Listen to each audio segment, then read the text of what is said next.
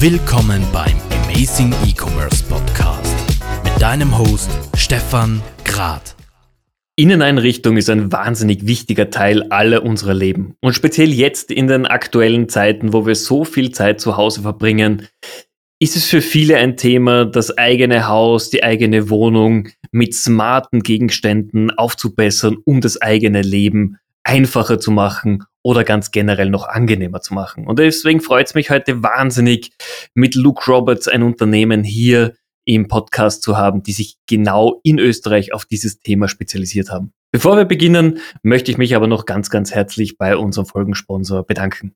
Auch in dieser Amazing E-Commerce Ausgabe möchte ich mich wieder ganz herzlich bei Adobe als Folgensponsor bedanken. Adobe hat ja mit Magento Commerce, wie ihr wisst, eine flexible und skalierbare E-Commerce-Lösung im Portfolio, welche bereits integrierte Tools zur Verwaltung, Messung und natürlich auch Optimierung aller relevanten E-Commerce-Teilbereiche inkludiert hat. Wenn ihr also euer E-Commerce-Projekt auf neue Beine stellen wollt, beziehungsweise auf der Suche nach einem neuen Online-Shop-System seid, habt auf jeden Fall Magento mit am Plan. Vielen Dank nochmal an Adobe für die Unterstützung des Podcasts. So soll es doch sein mit guten Partnern. Herzlichen Dank. Vielen herzlichen Dank, dass du dir Zeit genommen hast, mit mir hier im Amazing E-Commerce Podcast zu plaudern. Freut mich, dass du dabei bist. Hallo Stefan, ja, freut mich auch. Danke für die Einladung. Luke Roberts ist, glaube ich, vielen bekannt, die vor allem im, im Startup-Umfeld in Österreich aktiv sind. Aber erklär doch mal unseren Zuhörern bitte, wer seid ihr, was macht ihr, wie lange gibt es euch denn überhaupt schon? Ja, sehr gerne. Also Luke Roberts wurde Ende 2014 von Lukas und mir gegründet. Das äh, ergibt auch den Namen. Lukas und Robert wurde dann zu einem fiktiven Designer, den Luke Roberts, weil wir immer wieder gefragt werden, äh, wer denn dieser Herr Luke Roberts ist. Und äh, wir waren davor in einer ganz anderen Branche. Äh, wir waren beide in der Strategieberatung, im Banken- und Versicherungsbereich und hatten aber schon immer diese Vorliebe, auch aus, auf, aufgrund unseres Studiums, etwas elektronisches, technisches zu machen und haben dann einfach auch länger überlegt und festgestellt, dass die Leuchtenbranche eigentlich reif ist, um so ein bisschen was Neues zu bringen. Und da war auch gerade dieser Umstieg von äh, LED, äh, Entschuldigung, auf LED. Und da haben wir uns gedacht, warum machen die bestehenden Hersteller eigentlich nichts Innovatives daraus? Im Prinzip nimmt man eine Glühbirne, packt ein paar LEDs rein und sagt, das ist jetzt die neue Innovation. Dabei kann die LED so viel mehr. Und genau das haben wir genutzt. Und wir machen smarte Design LED-Leuchten und haben da eine ganz spezielle Technologie. Äh, das nennen wir Paint Your Light. Du kannst auf deinem Smartphone in eine Richtung malen und die Leuchte leuchtet genau dahin. Das bedeutet, wenn du zum Beispiel im Wohnzimmer bist, kannst du sagen, ich hätte jetzt gerne das Licht auf die Couch, um ein Buch zu lesen. Dann kannst du auch sagen, ich hätte gerne jetzt nur indirekt das Licht fürs Abendessen oder ich möchte alles hell haben im gesamten Raum um zum Beispiel den verlorenen Ring zu suchen. Und das ist alles mit einer Lichtquelle möglich, was es halt so bisher nicht gab, haben da auch Patent angemeldet und, und so weiter und sind in diesem Bereich schon sehr, sehr innovativ und auch sehr erfolgreich unterwegs. Also das ist ja wirklich mal was ganz anderes. Es ist nicht einfach nur eine Lampe umbauen auf LED, sondern einfach wirklich mit sinnvollem Mehrwert auch. Jetzt hast du gesagt, ihr, du warst natürlich in, in der Beratung tätig, so wie viele Gründer, spannenderweise.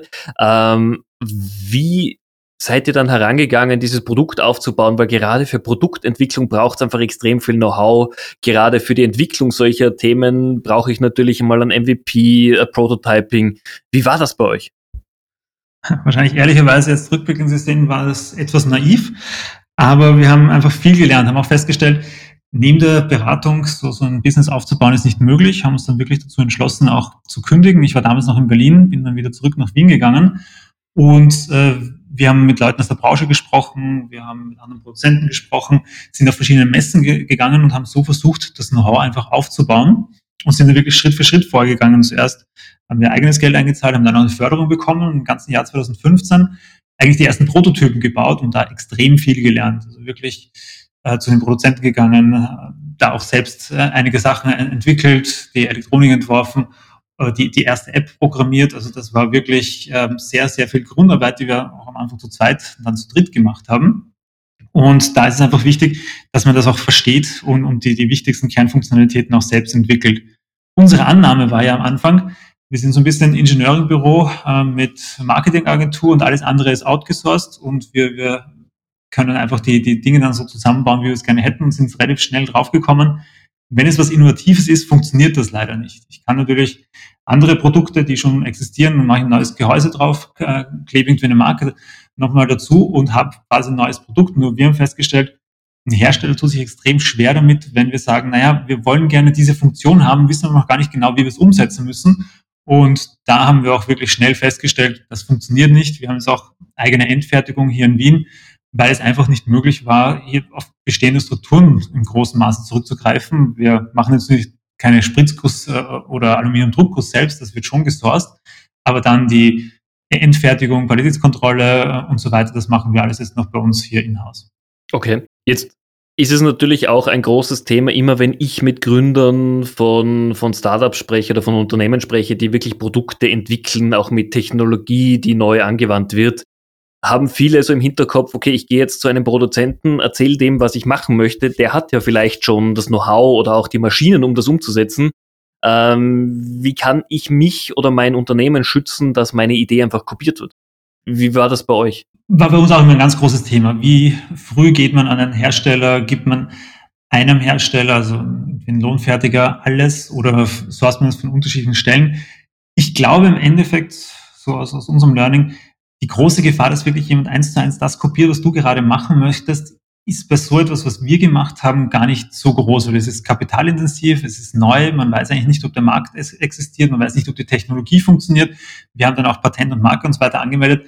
Ich glaube, in diesem Bereich hätten wir wahrscheinlich auch früher mit mehr Leuten da offener sprechen können, wobei wir es jetzt immer noch so machen, dass wir eben die verschiedenen Produktkomponenten, sei es der Kunststoff, Aluminium, Elektronik, bei unterschiedlichen Herstellern es keinen Hersteller gibt, der alle Pläne hat, sondern es wird dann eben bei uns, werden die verschiedenen Produktgruppen geprüft, zusammengebaut und verpackt. Das heißt, das Know-how ist schon bei uns, außer eben für die einzelnen Komponenten, wobei das jetzt auch gar nicht so, so Rocket Science ist. Okay. Wie, wie, wie geht ihr dann beim Design von neuen Modellen vor? Habt ihr Inhouse-Industriedesigner sitzen? Macht ihr das selbst? Äh, wir haben jetzt da keinen angestellten Designer, weil bei uns das auch immer so ist, die Designphase ist anfangs äh, intensiv, aber wir haben jetzt nicht rund ums äh, Jahr irgendwie den Bedarf, da jetzt einen Designer Vollzeit zu beschäftigen. Das heißt, wir haben da sehr stark mit Freelancern gearbeitet für das grobe Design. Und dann haben wir auch festgestellt, dass die Designer oft einfach gut im Ästhetischen sind, aber dann wirklich dieses Design von Manufacturing, wie es heißt, also wirklich etwas, das produzierbar ist zu vernünftigen Preisen in, in Serie, da sind sie oft gar nicht so gut und das machen wir dann schon selbst. Also diese Feinheiten, wie dann das dann auch wirklich gut auf der Maschine gefertigt werden kann, das, das machen wir selbst. Okay, super spannend. Jetzt, ihr seid natürlich gerade in der aktuellen Zeit sehr stark auf den digitalen Vertrieb angewiesen. Ich glaube, ist auch euer Hauptvertriebsthema. Und ihr seid natürlich selbsttätig, ihr habt Amazon, ihr habt, äh, ihr seid auf Shopee, glaube ich, gelistet. Wie waren denn eure Erfahrungen pre-Covid und wie ist es in der aktuellen Zeit? Ja, also ich möchte vielleicht noch ein bisschen ausholen. Bei uns war es von Anfang an ganz klar, dass wir online verkaufen wollen. Also dieser äh, kleinteilige Fachhandel äh, mit hohen Margen, das war für uns irgendwie auch so eine Idee. Wir wollen eigentlich ein innovatives Produkt und auch ein bisschen innovativeren Kanal, zumindest für die Branche innovativer machen. Und deshalb waren wir auch anfangs auf äh, Kickstarter, waren da auch gleich international tätig. Wir wussten auch im Business Case, wenn wir die Leuchte zuerst in Österreich verkaufen, dann ein bisschen in Bayern und dann irgendwann mal weitergehen, ist die Zielgruppe einfach zu, zu klein. Wir müssen gleich größer denken. Das war uns von Anfang an wichtig. Und durch Kickstarter hatten wir auch gleich international Kunden. Äh, eingeschränkt wurden wir dabei eigentlich vor allem durch Zertifizierungen, weil die halt doch sehr unterschiedlich sind in unterschiedlichen Kategorien, also in unterschiedlichen Ländern und wir verkaufen derzeit in Europa und in Nordamerika. Also das nur mal so zur Historie. Und der Vertriebskanal war uns immer sehr wichtig. Wir wollen den eigentlich so weit wie möglich auch selbst in der Hand haben. Wir wollen etwas über den Kunden herausfinden. Wir wollen einfach wissen, wer das kauft, warum er es kauft, äh, wie oft so etwas gekauft wird. Und wenn ich das nur an Händler abgebe, fehlt mir viel von diesem Wissen. Und deshalb schauen wir, dass wir das meiste über die eigene Webseite äh, verkaufen. Das machen wir mit klassischer Online-Werbung, also Facebook, äh, Google, YouTube und, und wie sie alle heißen. Und haben aber auch gesehen, es gibt doch einige Kunden, die einfach alles bei Amazon zum Beispiel bestellen. Da haben sie das Vertrauen, da können sie es zurückschicken, dann können sie es auch mal testen, eine Kreditkarte ist hinterlegt und so weiter. Und deshalb ist es auch wichtig, dass man die weiteren Kanäle hat. Bei uns ist eben auch in der Reihenfolge zuerst der eigene Webshop, dann Amazon und dann haben wir einen eine Reihe kleinerer, du hast schon Schöppe genannt oder Think.de in Deutschland, Lampenwelt.de und, und, und so weiter. Und ich glaube, dieser Mix ist ganz gut, weil ich damit auch unterschiedliche Zielgruppen erreiche, die wir so vielleicht nicht erreichen würden. Und ich glaube eben, dass wenn man auch nur online macht, sollte man trotzdem schauen, dass man die großen Player in den verschiedenen Märkten auch gut abdeckt. Und zum Beispiel in den USA haben wir festgestellt, über die eigene Webseite in den USA zu verkaufen, war für uns sehr schwierig, weil der Kunde einfach alles auf Amazon verkauft und deshalb sind wir in den USA jetzt derzeit auch nur noch auf Amazon verfügbar, weil das einfach am allerbesten funktioniert hat. Okay. Das heißt, ihr, ihr seid da wirklich dabei, sehr viel Inhouse zu machen. Natürlich, wie du gesagt hast, die eigenen Daten zu haben, zu wissen, wer ist meine Zielgruppe, auch dementsprechend anzusprechen. Wie war es denn bei euch, der Beginn, eine Marke aufzubauen? Das ist ja jetzt nicht so, juhu, ich habe eine Marke und ab morgen rennen mir alle die Tür ein. Ähm, selbst nach einer erfolgreichen Kickstarter-Kampagne kennen mich eben nur die Leute, die im, im Ökosystem von Kickstarter unterwegs sind. Wie waren die Schritte danach, um in die Breite zu gehen? Ja, ist einfach Knochenarbeit, um ganz, ganz ehrlich so sagen, wie es ist, weil, wie du sagst, wir sind einfach komplett unbekannt am Anfang. Und dann geht es einfach darum, mal die, die Online-Kanäle aufzusetzen, hier auch mal mit Werbung, ich sage jetzt ganz explizit experimentieren, weil du es anfangs einfach nicht weißt. Wir hatten natürlich Annahmen, die muss man dann mal prüfen oder dann eben auch widerlegen zum Teil. Und da muss man langsam vorwärts gehen. Und es war auch wichtig, dass wir von Anfang an auch viel auf E-Mail-Marketing gesetzt haben, also gute E-Mail äh, Liste ist, ist Gold wert, weil man einfach da wirklich den, den direktesten Zugang hat. Äh, wenn ich jetzt auf Facebook ein Update schreibe oder auch Werbung mache, dann erreiche ich nicht immer so immer die richtigen Leute. Das sehen wir auch bei der Conversion Rate, die bedeutend höher ist bei E-Mail-Kampagnen, als sie zum Beispiel über Facebook-Kampagnen sind. Und da von, von Messe zu Messe gehandelt, mit den Händlern gesprochen. Äh, wir haben auch ein bisschen mit Influencern probiert. Das hat in unserem hochpreisigen Segment leider nicht ganz so gut funktioniert bisher. Also hier wirklich Try and Error, die verschiedenen Kanäle mal durchprobieren, immer danach messen, was dann auch äh, rausgekommen ist und was man sich vorher erwartet hat und den Kanal entweder weiterverfolgen oder das nächste machen. Und, und so sind wir eigentlich dann auf die Kanäle gekommen, auf diesen Mix, den wir jetzt haben, der für uns ganz gut funktioniert und der eben auch regional sehr unterschiedlich sein kann.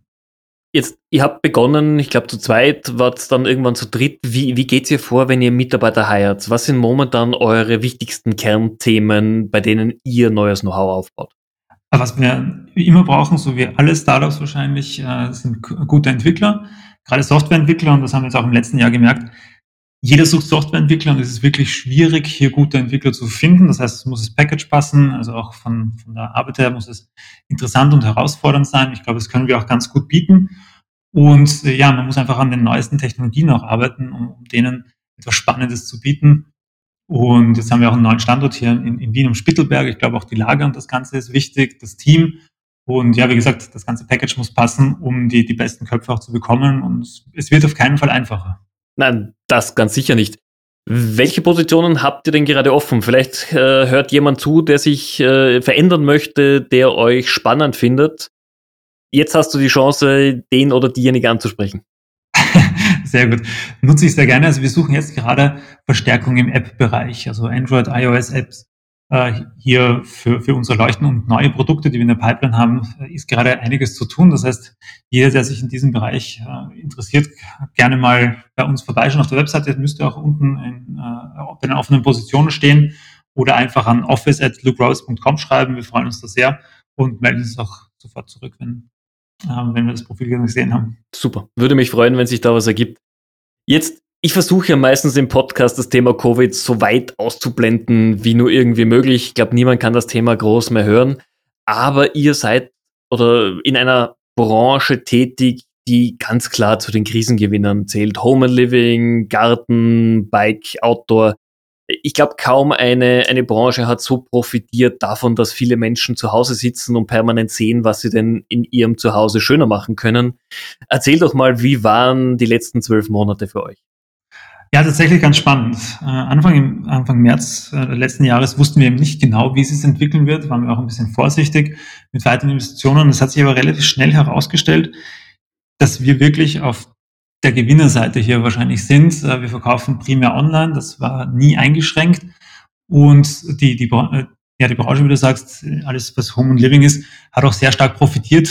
Vielleicht hier zur Erklärung, in der Leuchtenbranche ist es sehr zyklisch, was man vielleicht gar nicht so denkt, aber die gesamte Branche verkauft eigentlich im letzten Quartal, also wenn es dunkel ist und äh, Weihnachten kommt und noch der Black Friday da ist, verkauft man das meiste. Also bei uns sind es auch so circa 40 Prozent des Jahresumsatzes, die wir irgendwie in, in ein paar Monaten machen. Und das war im letzten Jahr eigentlich ganz anders. Selbst im Sommer, wenn die Leute normalerweise auf Mallorca oder sonst wo sind, saßen sie zu Hause und konnten eigentlich nicht allzu viel machen, außer, wie du gesagt hast, eben äh, das eigene Haus oder die Wohnung zu verschönern. Und deshalb war der Effekt, den wir normalerweise im Sommer sehen, dass hier eben die Verkäufe schwächer sind oder bedeutend schwächer sind, war nicht so ausgeprägt, was uns natürlich da sehr gefreut hat, weil wir damit auch besser planen konnten und das Ganze ein bisschen kontinuierlicher war. Ich bin schon sehr gespannt, wie das jetzt im Sommer wird, wenn wieder äh, alles geöffnet wird äh, oder falls wieder alles geöffnet wird.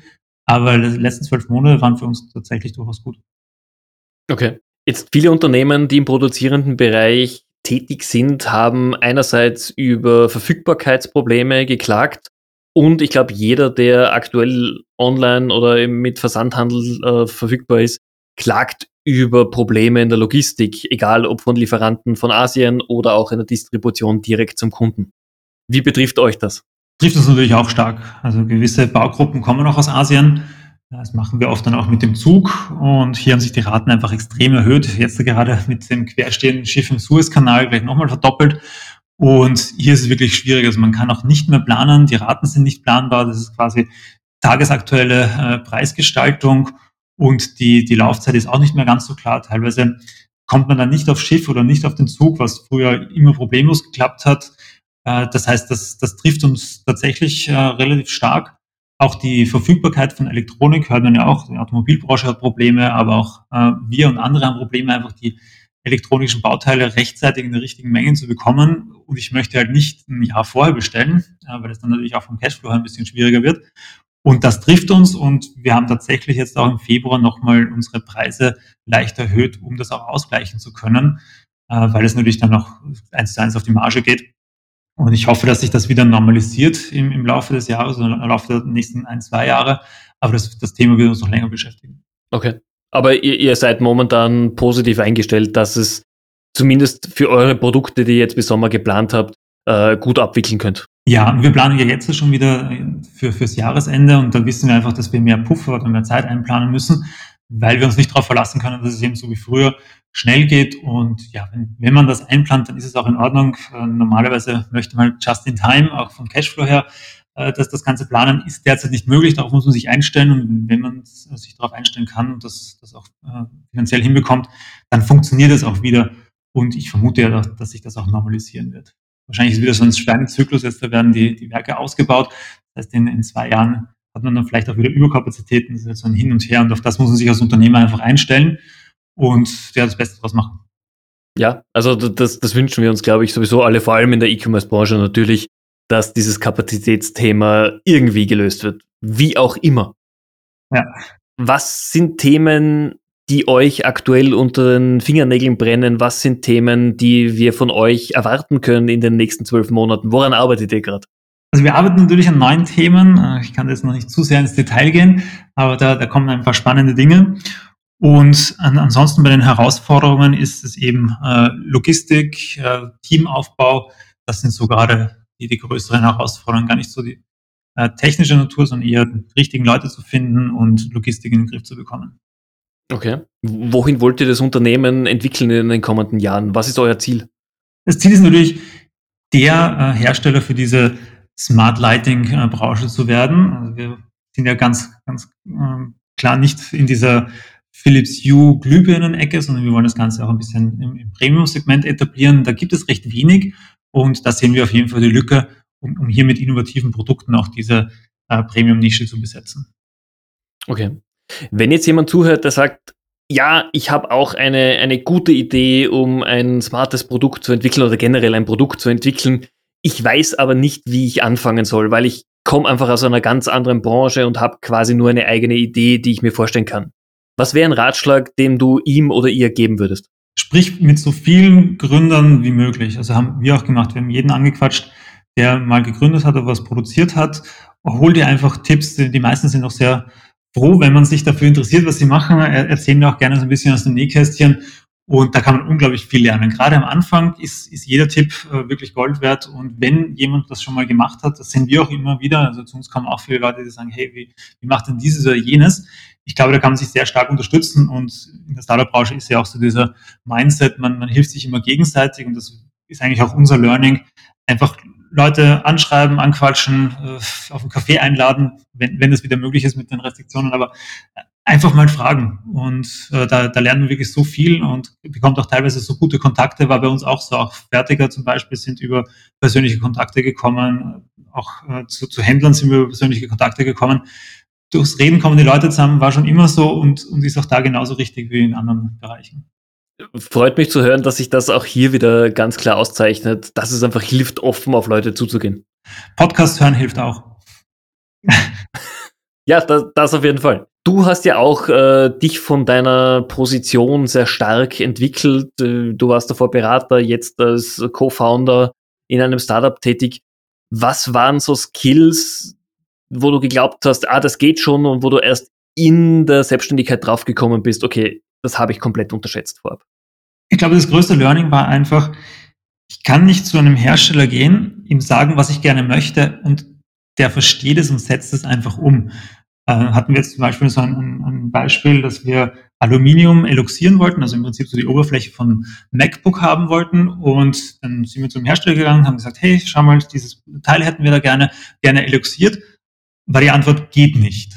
Und dann haben wir gesagt, das, das kann doch nicht sein, andere machen es doch auch. Und dann haben wir selbst recherchieren müssen, mit welchen, es hängt dann äh, mit der Legierung zusammen und manche Legierungen können eloxiert werden, andere Legierungen nicht und so weiter. Und ich hätte erwartet, dass er sagt, es geht mit dieser äh, Legierung funktioniert es, mit dieser Legierung funktioniert es nicht, da müsst ihr aufpassen. Aber im Prinzip kommt er nur zurück, geht nicht. Und dann muss ich mich als Laie einarbeiten in verschiedene Aluminiumlegierungen, von denen ich eigentlich keine Ahnung hatte. Und das geht eigentlich in, in jedem Bereich so. Du musst dich immer selbst reingraben, ansonsten sagen die Leute einfach, geht nicht oder es ist sauteuer oder was auch immer. Also du musst die Dinge wirklich versuchen, selbst zu verstehen, gerade wenn du was produzieren möchtest. Ansonsten wird dir so viel Blödsinn eingeredet. Ähm, und das, das kann dich halt umbringen. Äh, wir hatten da auch einmal beim Produktionsverfahren auf einen Hersteller zu lange gehört und ein falsches Produktionsverfahren äh, weiterverfolgt. Das hat uns ein paar Monate und, und viele, viele tausend Euro gekostet. Also immer mitdenken, niemand vertrauen, wenn Leute sagen, geht nicht, hinterfragen, selbst recherchieren.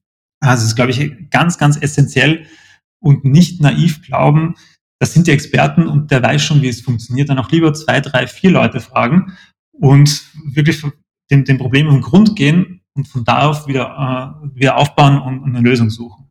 Es, die Leute sind leider nicht so lösungsorientiert, wie man das gerne hätte und dann muss man einfach selbst nachhelfen.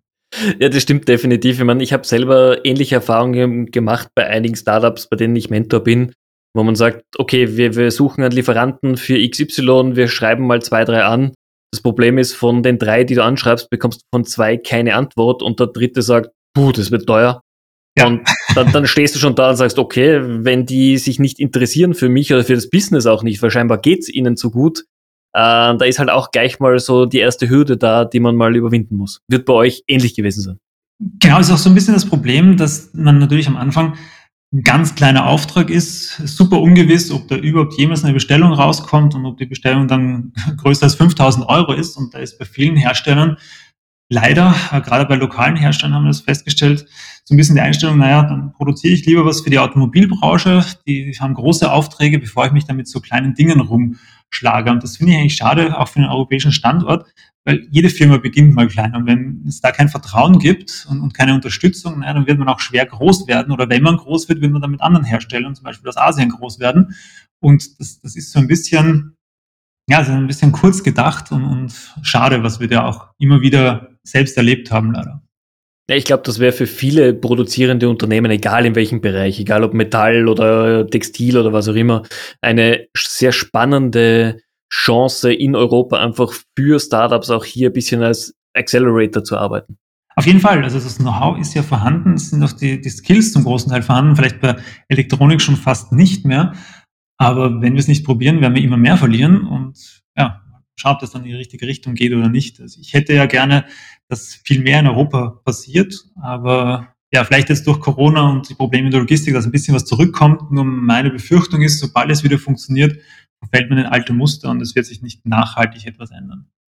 Das befürchte ich auch, weil wir haben gesehen, am Beginn der Pandemie war Kauf regional, ja nicht international. Das war für drei Wochen hip und jeder hat sich dran gehalten und danach war es wieder, wir kaufen gleich in Asien. Funktioniert doch. Es ist ja auch so, also ich glaube nicht, wenn das der Kunde bei uns 100 Euro drauflegen würde, nur da wird wir noch mehr, also zum Beispiel auch die Aluminiumteile oder so in, in Österreich produzieren. Das kann ich mir nicht vorstellen, weil im Endeffekt wird doch über den Preis abgestimmt. Und ja, Regionalität ist schön, aber sie darf halt nichts kosten. Das funktioniert bei Lebensmitteln nicht, das funktioniert auch bei anderen Produkten nicht. Ja, absolut. Robert, wir sind schon fast am Ende der Folge angekommen.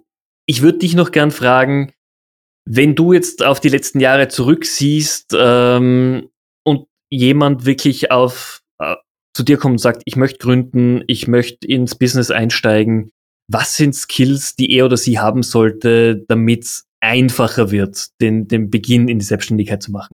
Ich glaube, ganz wichtig sind einfach Neugierde und Durchhaltungsvermögen. Du musst wirklich dafür brennen, was du machst und darfst einfach nicht aufgeben und nicht leicht aufgeben.